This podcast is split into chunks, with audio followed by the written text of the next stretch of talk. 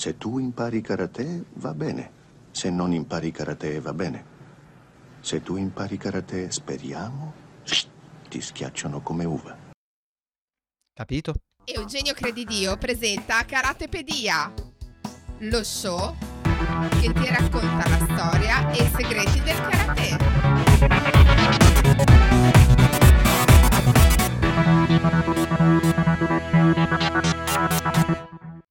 E buongiorno, buon martedì 7 del mattino, come sempre sbabam sul gazzettino del dojo e su tutte le altre piattaforme, YouTube, Spotify, iTunes, Amazon, eh, piccioni viaggiatori e chi più ne ha più ne metta per una nuova puntata di Karatepedia.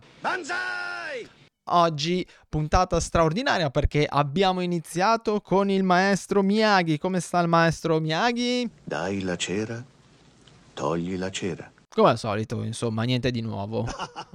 se la ride. Oh, quanto se la ride. Perché Karatepedia è l'unico show presentato da me, l'unico, l'inimitabile, l'ineguagliabile e soprattutto il modesto Eugenio Credidio e dal maestro Miyagi. Buongiorno maestro, buongiorno. Ogni martedì qui per parlare della storia e dei segreti del karate. E oggi è proprio di quello che il maestro Miyagi ha detto in apertura eh, che vorrei parlare, cioè di tutte quelle persone che vengono al dojo per imparare karate, speriamo. E se tu impari karate, speriamo, ti schiacciano come uva. Ma prima di andare ad approfondire questo mm, argomento che mi ha particolarmente eh, diciamo triggerato come si dice oggi per fare il giovane e, e mascherarmi e mescolarmi nella folla. Di voi giovani che mi ascoltate do tutti i riferimenti perché sennò poi me lo dimentico. E quindi ti ricordo che oltre a questo fantastico podcast sul gazzettino del dojo puoi trovare le 50 lezioni di karate di karate con la K e non con la G di karate gratuite e il podcast di Karatepedia Oltre che, cosa molto più interessante, Karate Soul, il nuovo videocorso che puoi scaricare eh, gratis, che è un viaggio in nove tappe alla scoperta del- dell'anima autentica del karate e la possibilità di iscriverti al Karate Club, il club dedicato agli esploratori dell'arte, a quelli che vogliono andare in profondità e che penso che tra un po' subirà una modifica minima ma sostanziale. Mm, Rimani, rimani collegato. E poi, e poi, e poi, e poi, puoi sempre iscriverti anche mia, al mio gruppo di intimi amici di penna che ogni settimana ricevono delle email da me un po' particolari su dei contenuti che non mi va eh, di condividere proprio così con tutti, con il Vogue, con la massa, eh, ma che voglio condividere solo a quelle persone che sono disposte a prendersi 5 minuti, leggere una mia email e perché no rispondermi mi farebbe estremamente piacere. Ovviamente questi contenuti non sono sulla cucina, non sono consigli di bellezza, anche perché eh, ovviamente come si può vedere chi può godere della mia immagine su YouTube eh, è palese che io non ne abbia bisogno, ma sono sempre sul, eh, sul eh, karate, su quello che faccio nel dojo, su alcuni esperimenti che faccio, su alcune riflessioni, insomma qualcosa di un po' più ehm, intimo, appunto, che preferisco condividere con chi ha questa con chi sente questa vicinanza a me e se non senti questa vicinanza con me sei una brutta persona no, no, no, no, no.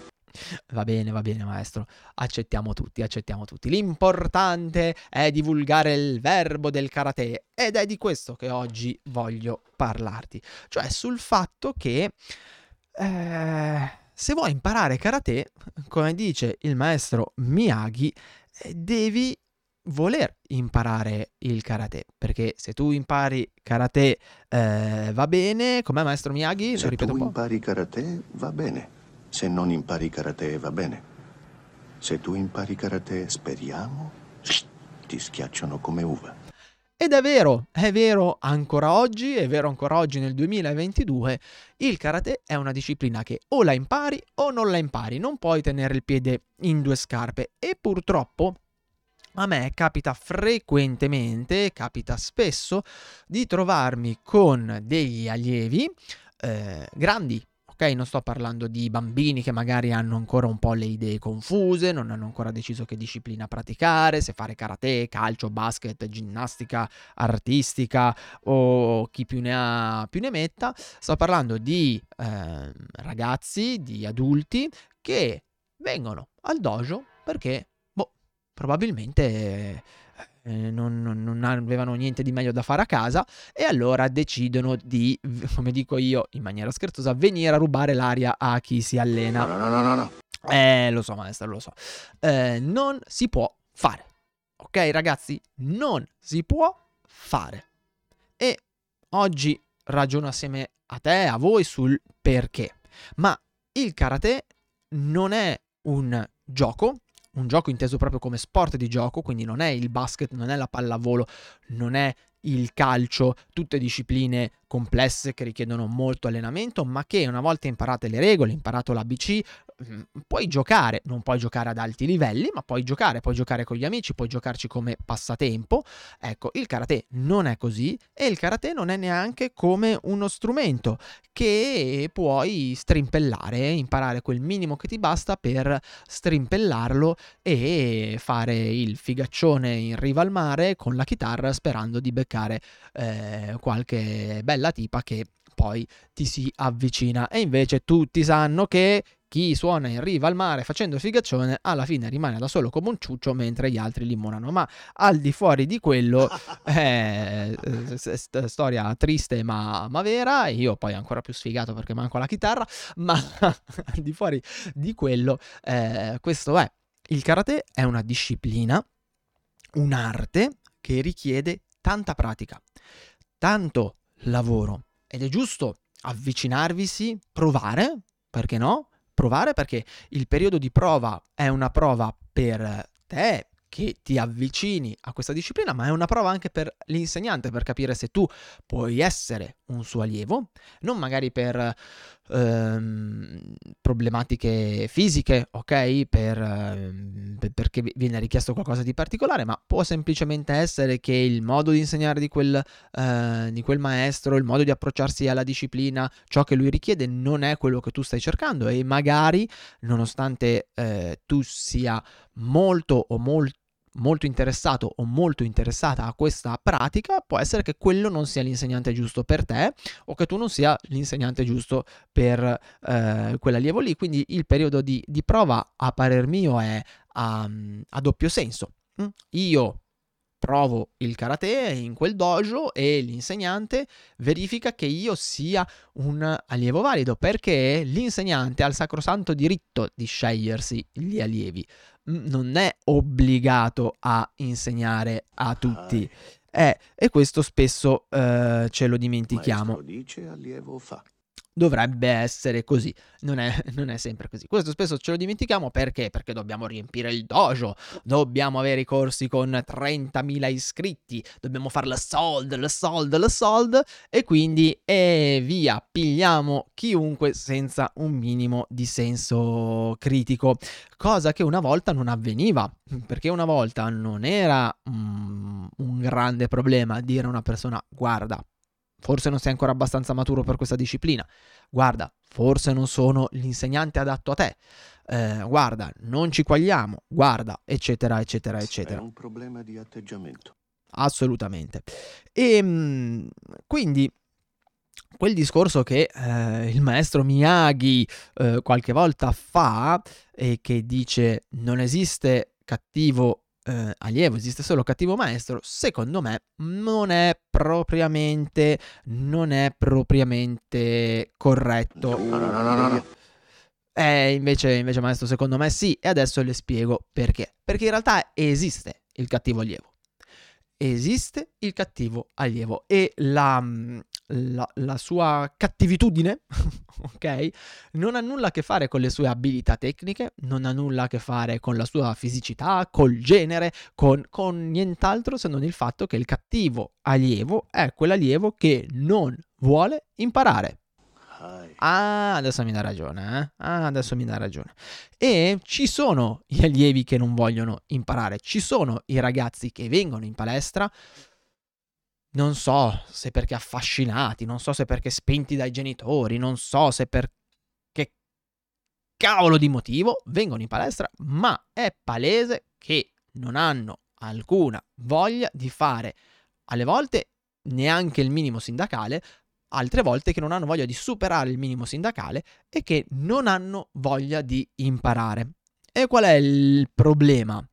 E tu mi dirai, eh, ma se tu sei un buon insegnante, tu gli accendi la fiamma sacra del karate e allora quello vorrà assolutamente imparare, diventare il migliore e bla bla bla bla bla bla bla bla bla. Temo E- che questo non sia esatto. Grazie, grazie maestra, perché amici cari, quante persone appassionate di calcio ci sono in Italia? Migliaia? Milioni? Miliardi? Un botto? Usiamo il generico un botto. Ok. Quanti compagni di, cal- eh, di classe eh, a scuola ho avuto appassionati di calcio? Un botto. Ma appassionati, appassionati. Quante persone conosco appassionate di calcio? Un botto. E ciò nonostante, a me di calcio, anche se mi facevano una testa tanta, non me ne può fregare di meno. Mi annoia, mi rompo le palle a guardare una partita di calcio. Guardo giusto la nazionale quando gioca ai mondiali perché non c'è nessun'altra mo- possibilità di vedere altro, ma in realtà non me ne frega niente neanche della nazionale con tutto l'amore del mondo. Io sono più interessato alla nazionale di tuffi, alla nazionale di ginnastica artistica, grandi ragazzi e grandi ragazze, a quella di ginnastica ritmica, le farfalle, le adoro le farfalle, ok? A me piacciono quelle attività lì. Del calcio non me ne, fe- non me ne può fregare di meno. Per quanto ci si appassiona attorno a me e per quanta passione io abbia nel karate, e penso che questa sia eh, palese, mm? cosa, cosa ne dite? Si, si vede. Ehm, io non sono mai riuscito a convertire nessuno dei miei compagni di classe a venire a provare a zanzara. Infame. A venire a mm, provare eh, karate. Perché? Perché non gliene poteva fregare di meno. Non erano interessati, non erano affascinati. Ecco. Il problema sta quando persone mm, o incuriosite, ma non realmente convinte di quello che fanno o, o- o spinte da chissà quali motivazioni che io non, non posso conoscere, vengono al dojo a praticare.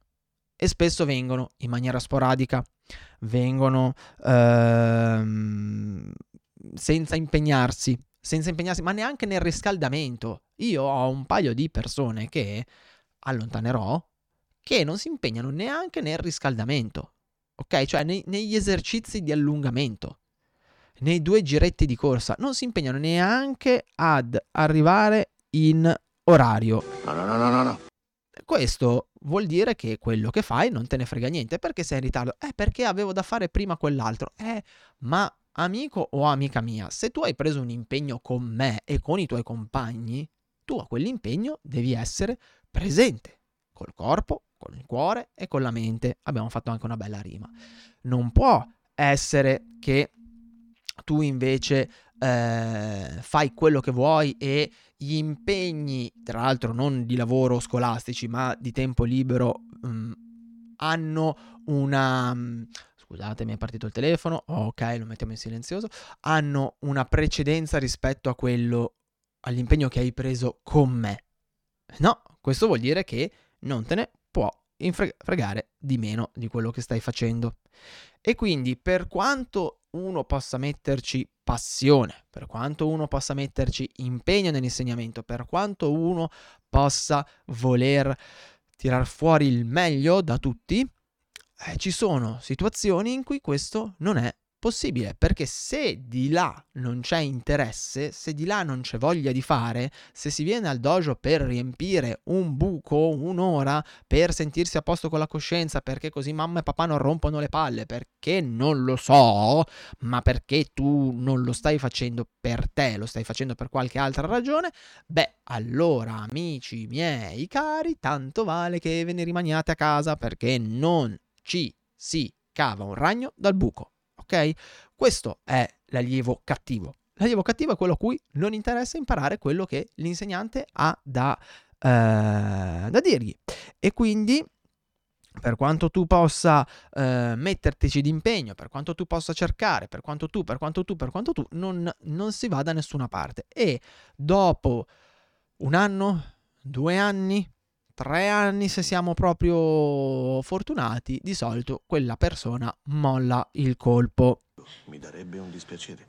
Eh, da dispiacere anche a me, perché comunque quelle persone ti richiedono tanta attenzione, perché per riuscire a fargli fare una cosa devi stargli addosso, devi spronarli quasi come se fossero degli allenamenti individuali, devi chiedergli a ogni lezione di fare quel passettino in più, devi lavorare con loro, devi to- togliere molte attenzioni al gruppo per darle a loro e trainarli. E non è un problema di inerzia, perché li riconosco quelli che hanno il problema dell'inerzia, cioè il fatto che magari hanno difficoltà a partire. Mm. E lì, uh, lì ci si sta ore e ore dietro, non c'è nessun problema. Ma una volta che sono partiti non li si ferma più. Lì è proprio il fatto che non c'è interesse. E quindi se io ti sto addosso, se io ti sto col fiato sul collo, tu sei obbligato o obbligata a lavorare e ad andare avanti. Nel momento in cui tolgo quel minimo di pressione, eh, torni a fare quello che hai sempre fatto, cioè una cippa, e non andiamo da nessuna parte. No, no, no, no, no. Eh sì, sì, sì, sì, sì, sì. E quindi, e quindi ragazzi cari, eh, così non va. Così non va.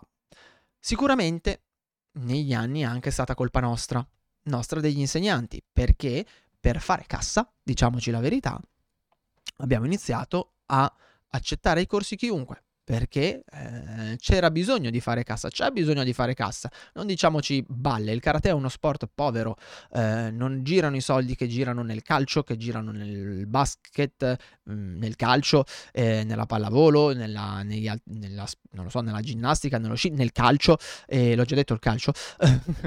non girano i soldi che girano in determinate attività sportive, il calcio in particolare, perché eh, l'indotto che ha quello sport i capitali che sono investiti in quello sport in Italia non sono investiti da nessun'altra parte e quindi noi ci troviamo con eh, persone di valore che spesso non riescono a sopravvivere con quello che fanno e devono fare comunque un altro lavoro perché non hanno la possibilità economica di eh, vivere di quello che fanno. Quindi il problema economico nel karate c'è, è presente, anche se in questi anni i numeri sono aumentati per via eh, sostanzialmente del delle Olimpiadi che quindi hanno portato maggiori iscritti, vediamo per quanto dura, questo è un problema che c'è e si sente. Però abbiamo deciso di, ehm, di, di, di come dire, di, di, di farci comprare e quindi di accettare qualunque cosa pur di avere un numero alto di tesserati e di iscritti. Tu devi avere fiducia nella qualità di ciò che sai, non nella quantità.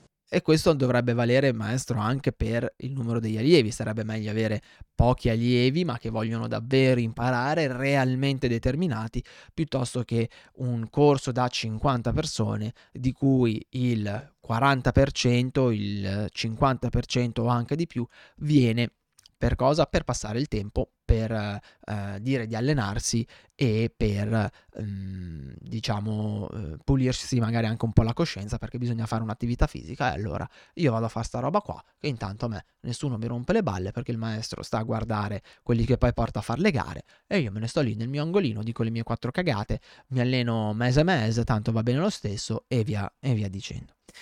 Quindi un po' di responsabilità da parte nostra c'è, ora io l'ho ovviamente ipercaricata anche per una questione di, di colore, ok? E sicuramente non è così dappertutto, non è eh, così in, in tutte le situazioni, ma è indubbio che se vuoi imparare il karate devi andare in un dojo, iniziare la pratica, che sia offline, online, non importa, con la precisa intenzione di imparare questa disciplina e non facendolo tanto per farlo.